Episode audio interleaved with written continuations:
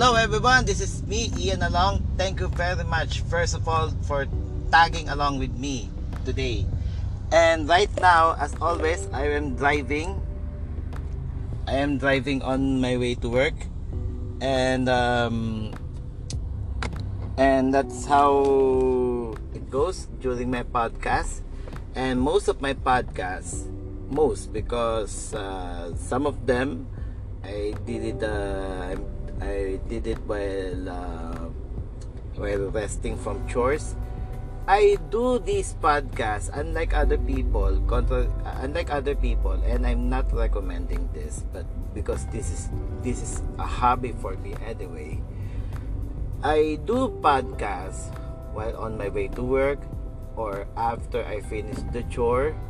There is no particular time frame ideally when you are creating a podcast you mention an episode or you mention um, you mention uh, the, the date in which it will appear on the pod but the good this is the good thing about podcast you you can you can just uh, uh, listen on the previous episode because it is recorded. This is the beauty of technology because certain information that you have not heard live, you can just record them. And it's not a form of laziness. You can use you can use um you can use this technology, this type of uh, technology to your advantage. After all, you are all busy. We're all everyone is busy and people can just return to the recorded uh, message or audio or video Again, this is Ian Along and the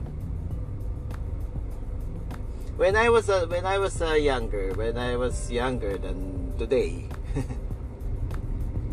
uh, I used to think that I used to have a mindset, or I used to have a face in which victims ought to be ought to be not perfect. Of course, there's a there's that cliche that goes nobody's perfect because we are human beings. But there needs to be a certain level of credibility when you are a victim.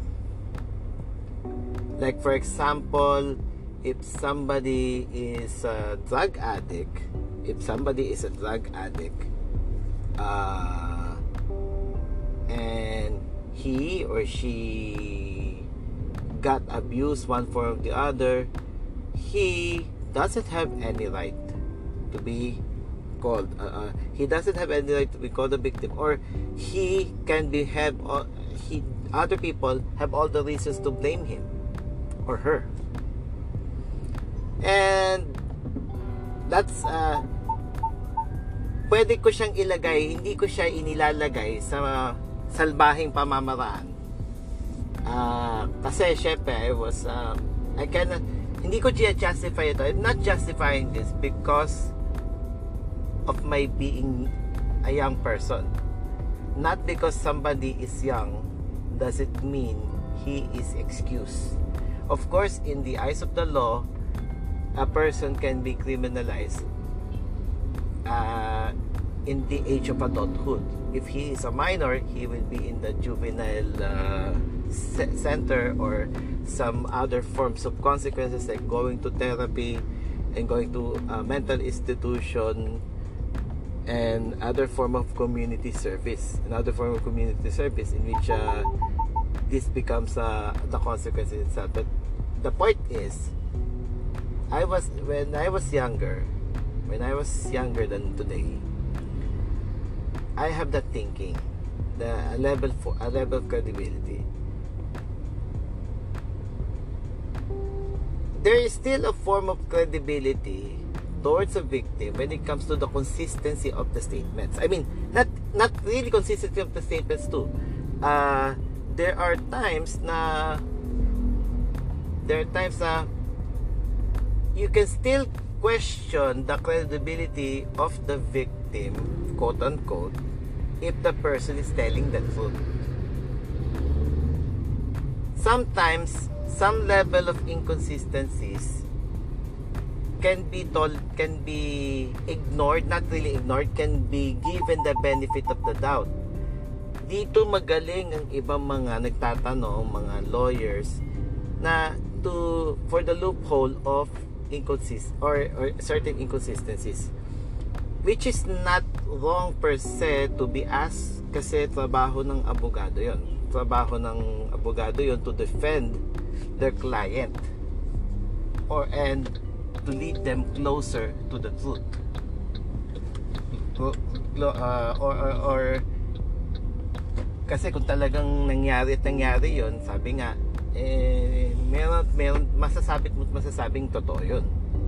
Regardless of quote unquote inconsistency like at the time frame like for example ah, yung sa mga oras minsan sasabihin alauna pero sasabihin mga bandang alas 3 alas 2 but come on that is an uh, afternoon. But depende na rin yun I- I'm not a lawyer. But the thing is yun nga ah, there's that level of credibility still in that form in which you are leading closer to the truth. But to backtrack a person's flaws and characteristics as um, prior to his being a victim ah yun yung naging problema ko nun but as I grew older I realized as I grew older I realized that victims are human beings victims I'm not I'm not I'm not into the victimization. I'm not being into the playing victim or or I'm not into the victimization culture that everyone everyone or somebody has to play a victim and stuff like that. But the thing is if something really happened to that person and he is a victim, he or she should admit that he was or he is a victim. But he will not play a victim. I will not he will fight for it. For example, he needs to fight for uh, he needs to uh, fight. He needs to especially if he he or she again he or she not just she a victim of sexual abuse or a victim of a partner or domestic abuse. Par, uh, and uh, going back to what I'm trying to point out victims are humans too they have their idiosyncrasies. We human beings have idiosyncrasies. We have imperfections. And we have what you call flaws. In uh, in the layman's term we have what you call flaws. We are not perfect. Cliche as it may sound. Thus um, a victim can somebody is a victim despite the fact that he or she is a drug user and this is why with all due respect to the people who champion the war on drugs the war on drugs when he when uh, a drug user or somebody associated with a drug user because some people are just too nice just too friendly.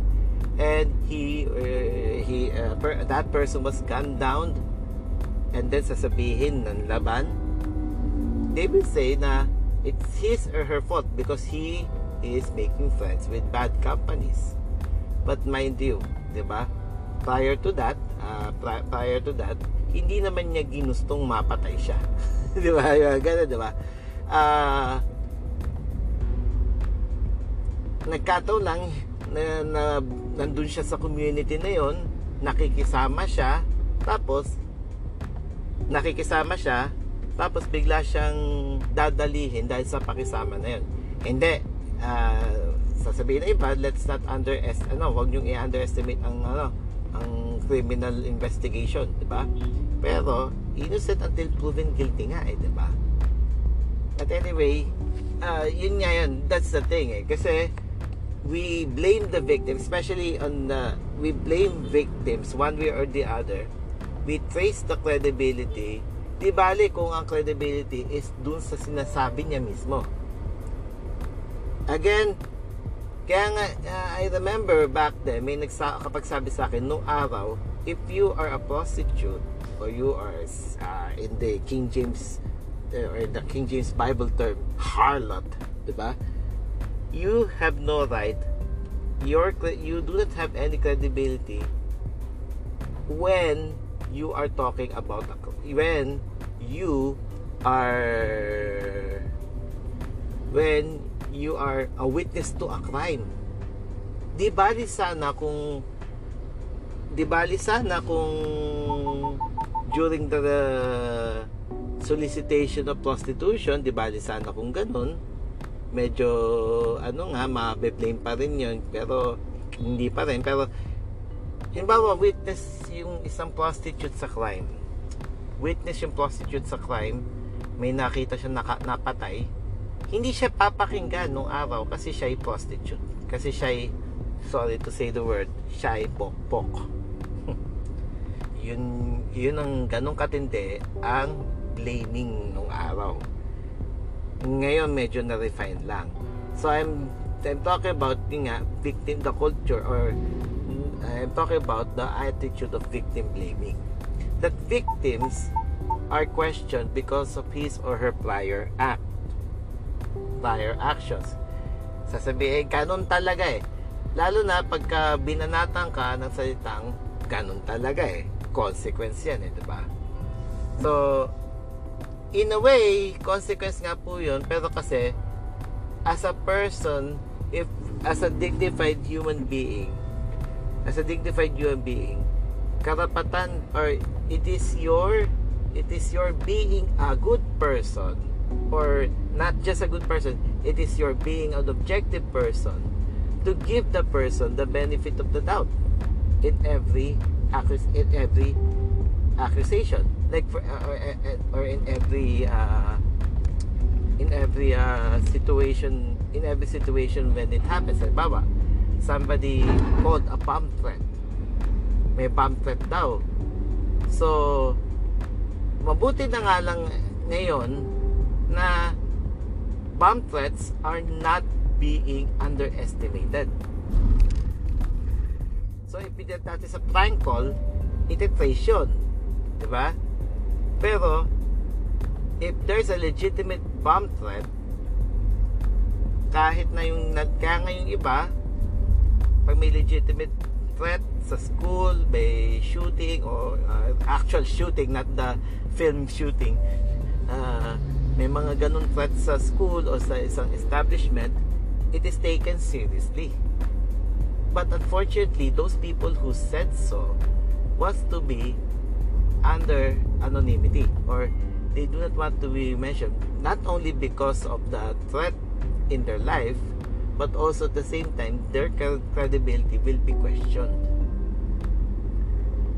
ma ano eh, na minsan magugulat na lang sila magugulat na lang na nananahimik kang tao ka, nananahimik ka, tapos nasa witness stand ka, or you yourself committed, uh, parang uh, somebody did something to you, may nangyari sa'yo na hindi maganda, na deserving mong magreklamo, tapos sasabihin sa'yo, eh kasi ginabi ka ng uwi eh.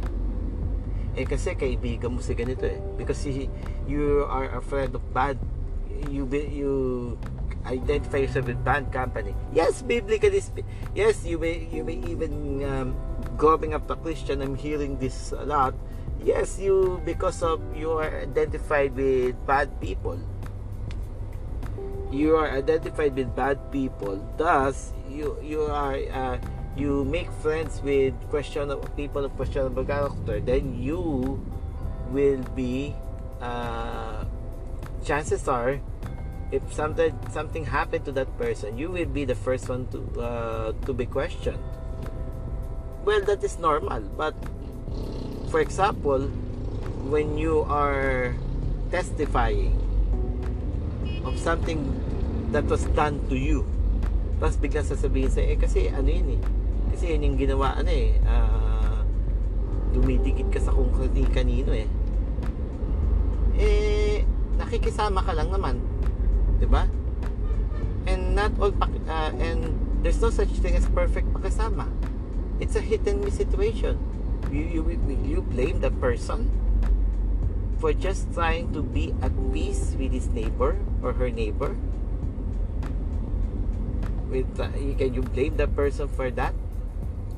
And maybe, just maybe, he wants to make peace with uh, he wants to make peace with his neighbor, despite the fact that he is fully aware of the irregularities or illegal activities that that that, that his or her neighbor is doing but the problem is, maybe, just maybe, he's trying to protect himself also from that person.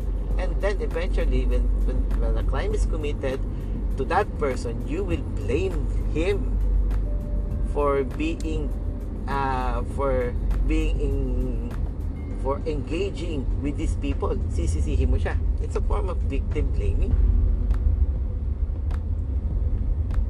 Like, uh, uh, ito, this is the classical one. Where for example, you were raped. And sasabihin sa'yo, kasi maiksi ang damit mo. Diba? Kasi maiksi ang damit mo. Classic victim blaming, di ba? And we are siding, eh, pagdating sa ganyan, medyo maganda na eh. We are siding with the victim. Lalo sa panahon ngayon.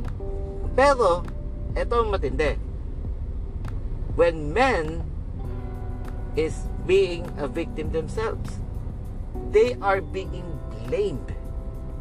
Like for example, bakit hindi ka na gano'n? Halimbawa sa isang relationship, uh, medyo abusive yung ano, yung babae, uh, batok dito, batok diyan, sampal dito, sampal doon, 'di ba?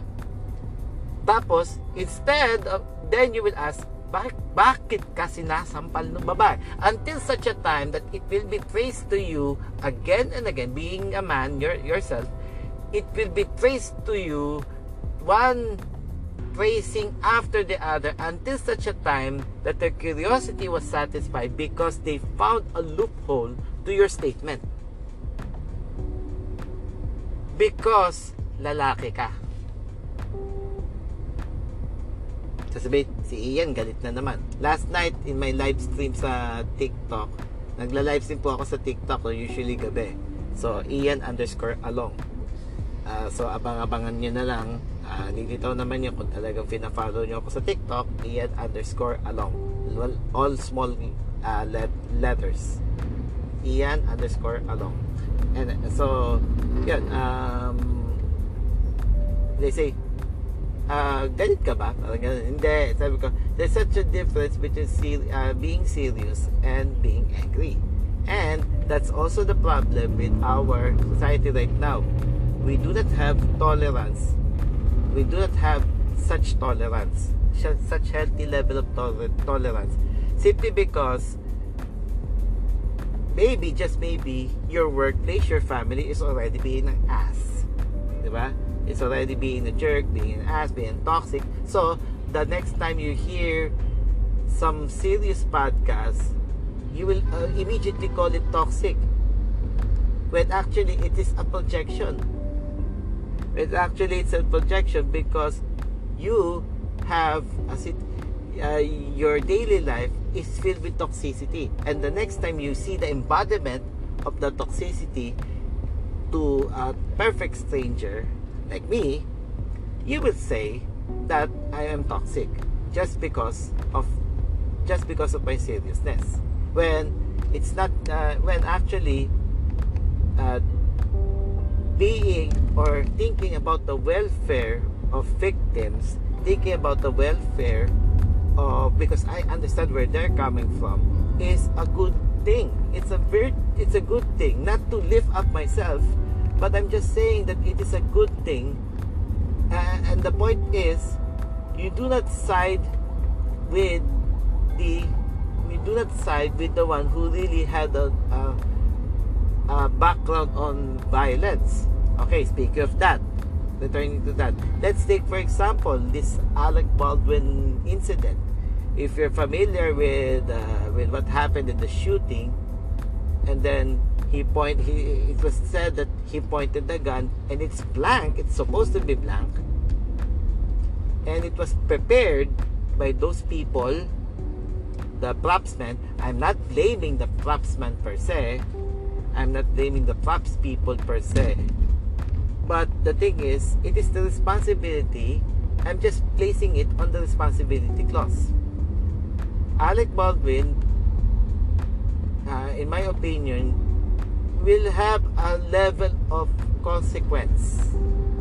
Should also have a level of consequence, but not as much as the one who committed homicide or murder or I do not know. I do not know what's the other repercussions to that. But the point is, ladies and gentlemen, he should not be fully blamed on that.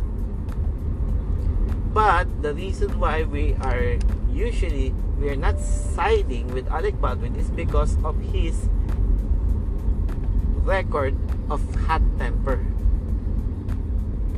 Alec Baldwin had what you call Ireland, for example, he he slurred, he give her a, a slur, or he cursed his uh, daughter for doing so, and his marriage with Kim Basinger, Kim Basinger is something that nobody wants to have for their own marriage.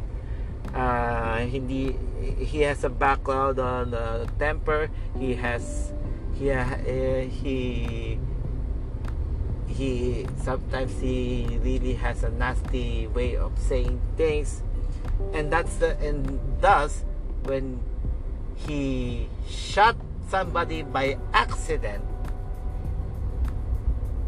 uh, yun ang nangyari when, she, when somebody when he shot somebody by accident on the shooting then and then people begin to trace it to him uh, again and again and again.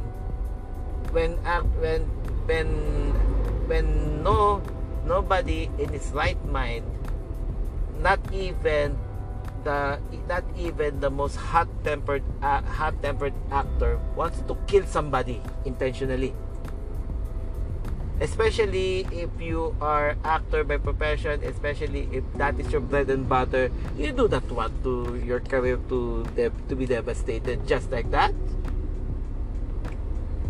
but because Alec Baldwin is a hot-tempered uh, is a hot-headed guy and he has a history of violence, he was blamed. Unfortunately, that happens. And my heart goes to, frankly, my heart goes to Alec Baldwin because of that. And also, another case, the reason why Johnny Depp and Amber Heard, the reason, aside from the fact that Johnny Depp is a man that the double standard uh, between uh, how man is being accused and woman is, uh, how woman is being treated and accused uh, magkaiba eh. Magkaiba yung approach sa kanila eh. So double standard eh. So what happens is they trace it back to Johnny Depp's drinking habit. And then other people are accusing Johnny Depp of narcissism. He has uh, he has um, uh, they say that he has a, some sort of narcissistic uh, tendencies. And come to think about it you began to blame it on the person stuff like that and then he, he not knowing that he had a relapse Johnny Depp had a relapse because he is in an abusive relationship to begin with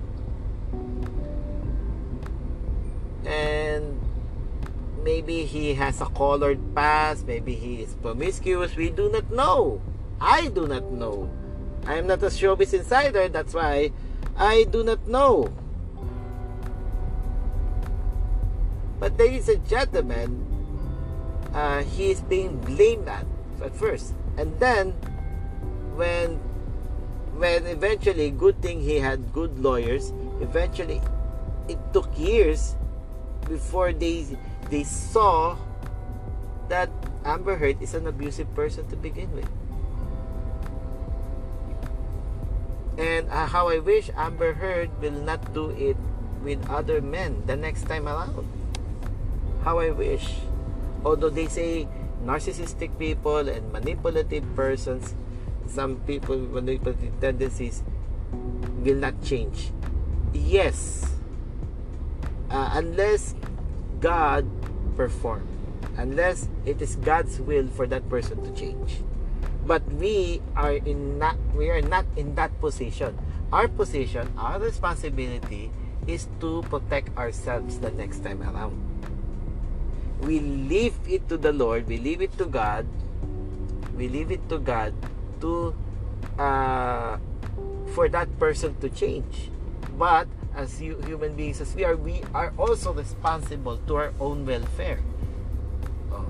Thus, when you are abused, you need to avoid the person in, for your own welfare.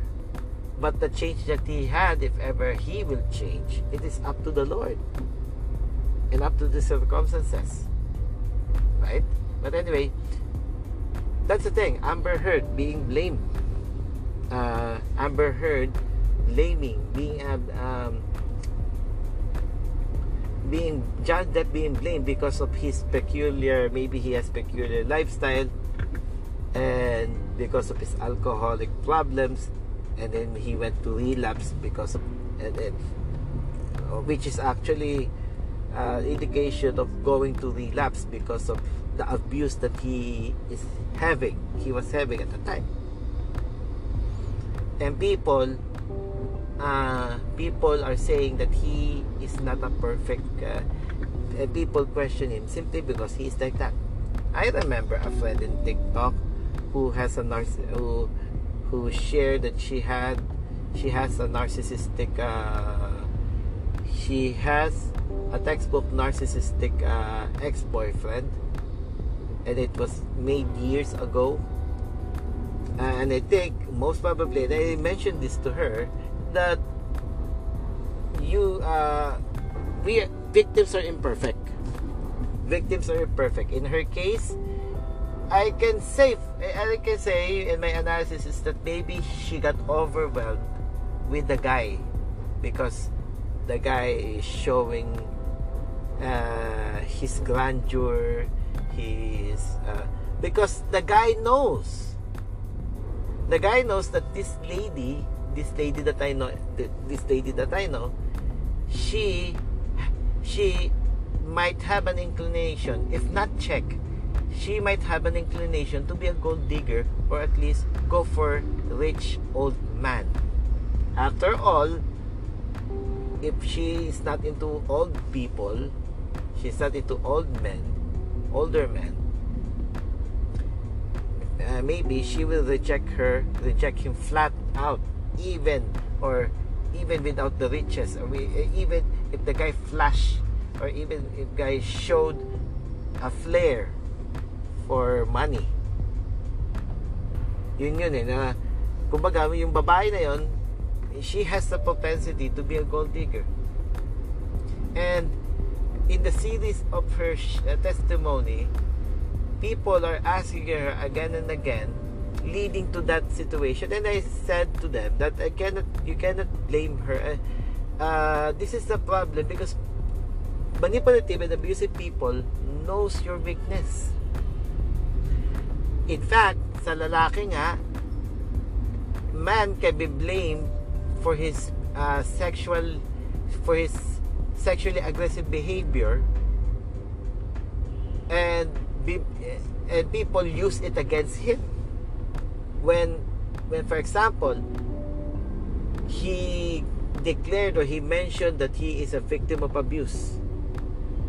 And then people will say now and then that this man is sexually aggressive. Or in Tagalog malibog kasi siya eh. Oh. malibog kasi siya kapilyuhan niya, katusuhan niya, yan ang napala niya. Diba? But to think about it, ladies and gentlemen, it, uh, it may appear like a consequence, it may, it may be a consequence, maybe not. It's up to God whether that is a form of consequence. But human being as we are, we are responsible we are responsible if ever uh, not if ever to be objective. It is our not really responsibility. It is if we are really a good person that we are implying to we will we will not immediately blame that person but rather focus on the accusation itself. The abuse. Like for example walang koneksyon ng sexual and human being as we are. O sige kasi bigla tayo nagiging ano eh bigla tayo nagiging spiritual pag ganyan ano? Pero but human being as we are there's no connection between the man's sexual agre sexual uh, there's no there's no there's there is there's the man's libido doesn't have anything to do with the woman's feel for abuse or the woman's uh, way of abusing him. Ito, rated SPG pero sabi nga na baka naman daw nabibitin. Kaya dinadaan sa aggression. Sige, gamitin natin yung mga, ano, mga baka daw nabibitin sa lalaki na yun. Kaya yung aggression, di ba? Pero hindi pa rin excuse yun. That's not an that's not, that's not an excuse uh, hindi yun excuse na porket nabitin ka eh, you will uh, you will ano you will be angry with that person. Walang connection yun. It's a form of control still. It's a form of abuse still. Abuse is abuse. Abuse is abuse. Mali pa rin yun. And people and we people who is listening to a podcast who had a who had a who had gadgets who who is not living in a far-flung town without uh, without the amenities of internet who who is aware of BPO terms uh, should know better. Should know better. Dapat pas alam ninyo.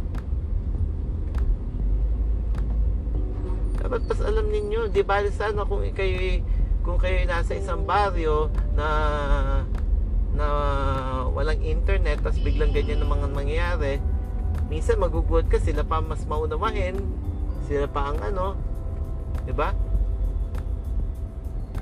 Yung mga ibang kakilala ko na hindi marunong mag cellphone meron talaga mga senior citizen na hindi marunong mag cellphone pero sila pa ang hindi mapanghusgan tao.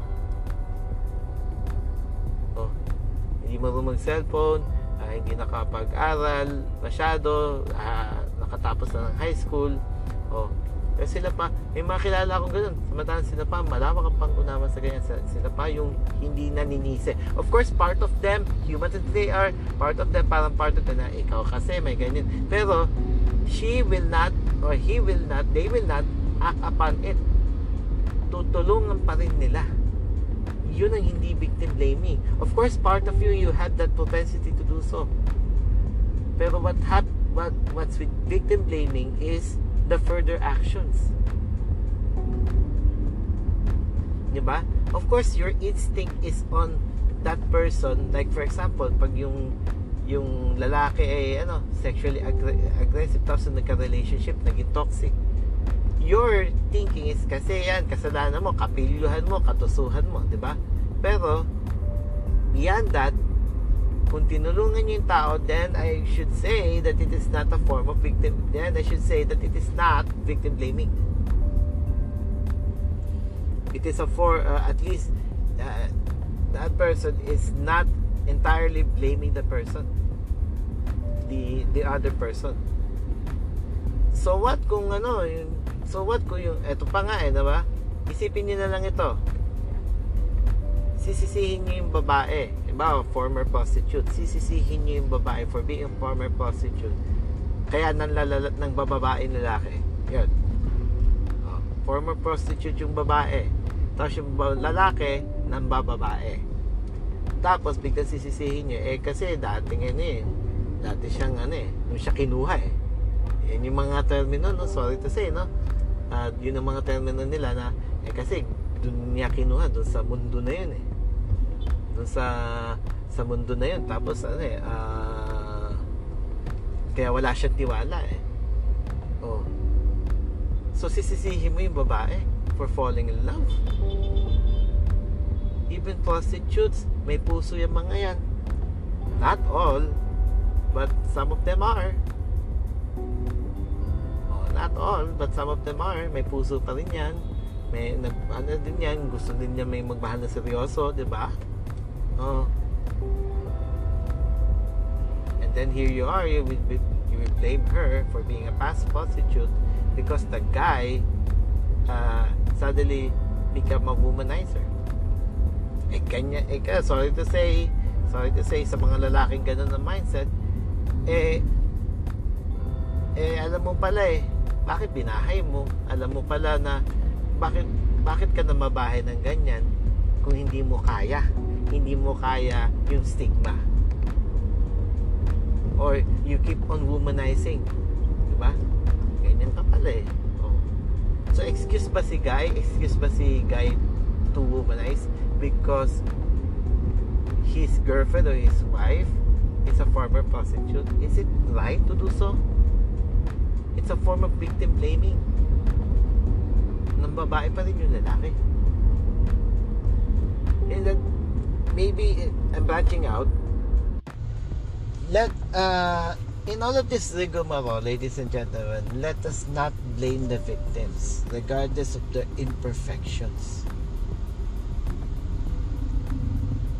Regardless of their imperfections, let us not blame victims. Uh, they are living their life every single day, and maybe those those life, the, but they live every day. They are being given consequences already, which we do not know. That's why when they are accused, maybe that's part of the consequence. But let's not be the let's not let's not be that person. Let's be the person who will strive to help or at least understand the victim where they're coming from. Women who are raped, they should not be blamed for wearing shorts. They should not be blamed for wearing uh, something sexy. They he should not be blamed for being to have for having a, a, a curvy body na kapag ka nagsuot sila ng kahit ano na kailangan nila magsuot ng sobrang ano namumukha na silang mataba. Kasi kailangan nilang takpan yung yung kurba ng katawan nila. Yes there's a level of responsibility na kailangan magsuot ka based on occasion. Totoo naman eh. Based on occasion. Oh. pero naka-short, mo, katulad dito sa Pilipinas, even if I'm a Christian, with all due respect, kapag ka naka-short ka, kaya, kaya mga naka-short, eh kasi para magaan. Ba, pupunta ka sa tindahan. So, mag-short ka para magaan. Eh, pag nagpalda ka, eh, pag nagpalda ka nahanginan, eh, di kikita din yon with, ano, mawalang galang lang po sa mga kaibigan nating Christians, di ba? Ngayon, pag napunta ng church, sige, mag-church attire go. Maka, magpapalda ka, napupunta ka lang ng tindahan, napupunta ka ng ano. Pero, ang hirap, di ba? O, sige, mag, pagpapantalino mo pa. Ah, di ba? Ayun nga, eh, di dob, eh, double standard, no? Eh, di dapat ang lalaki, hindi rin nagsishort. Although may kilala akong church na ganyan na pati lalaki na hindi naka-short na pati sa swimming pool naka-jogging pants o naka ano, 'di ba? But bahala na sila doon. But the thing is, kahit na ganun ang nangyari, hindi kasalanan ng babae 'yon. 'Di ba? Kasi lahat ba ng hubad na babae papatulan ng isang lalaki sa normal lang pag-iisip? with all due respect to the people out there with all due respect to some conservatives I know iano nyo ba yun?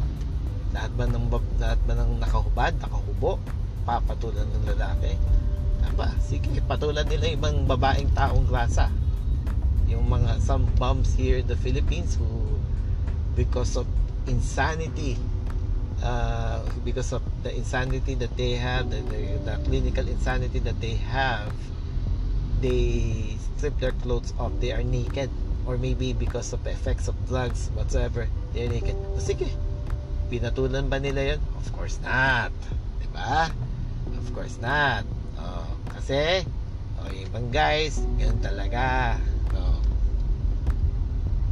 Pag na nasa yan, nasa tapos wala kayong in, wala kayong inhibitions. Normal yan, siyempre normal maka, na attracted ka kasi lalaki ka, heterosexual male ka, kita yan ano mararamdaman mo na nakakaramdam ka na at na ganung klase sa babae pero you will not act upon it. Merong unless na may built-in inhibi wala kang built-in inhibition. Ang tao meron yung built-in inhibition na kahit na gusto ko niya yung manapak pero hindi siya mananapak. Di ba hindi siya mananapak. Kasi may yung built-in inhibitions. Kahit na mainit even yung mainitin ang ulo ng tao sasabihin mainitin ang ulo ng tao yan nagbawala yan. Pero may inhibition pa yung mga ganong klaseng tao. Kasi hindi niya ginagawa yun every day or at least every week. But, but now uh, I'm branching out again and again but the point is uh, do not blame the victims at the very least you need to help the victim uh, help, the, be objective and help the victims out. Kasi yung mga big victims are living their life everyday mundane boring life. And then they committed mistakes in the past some of which if I don't know if not all had been paid to.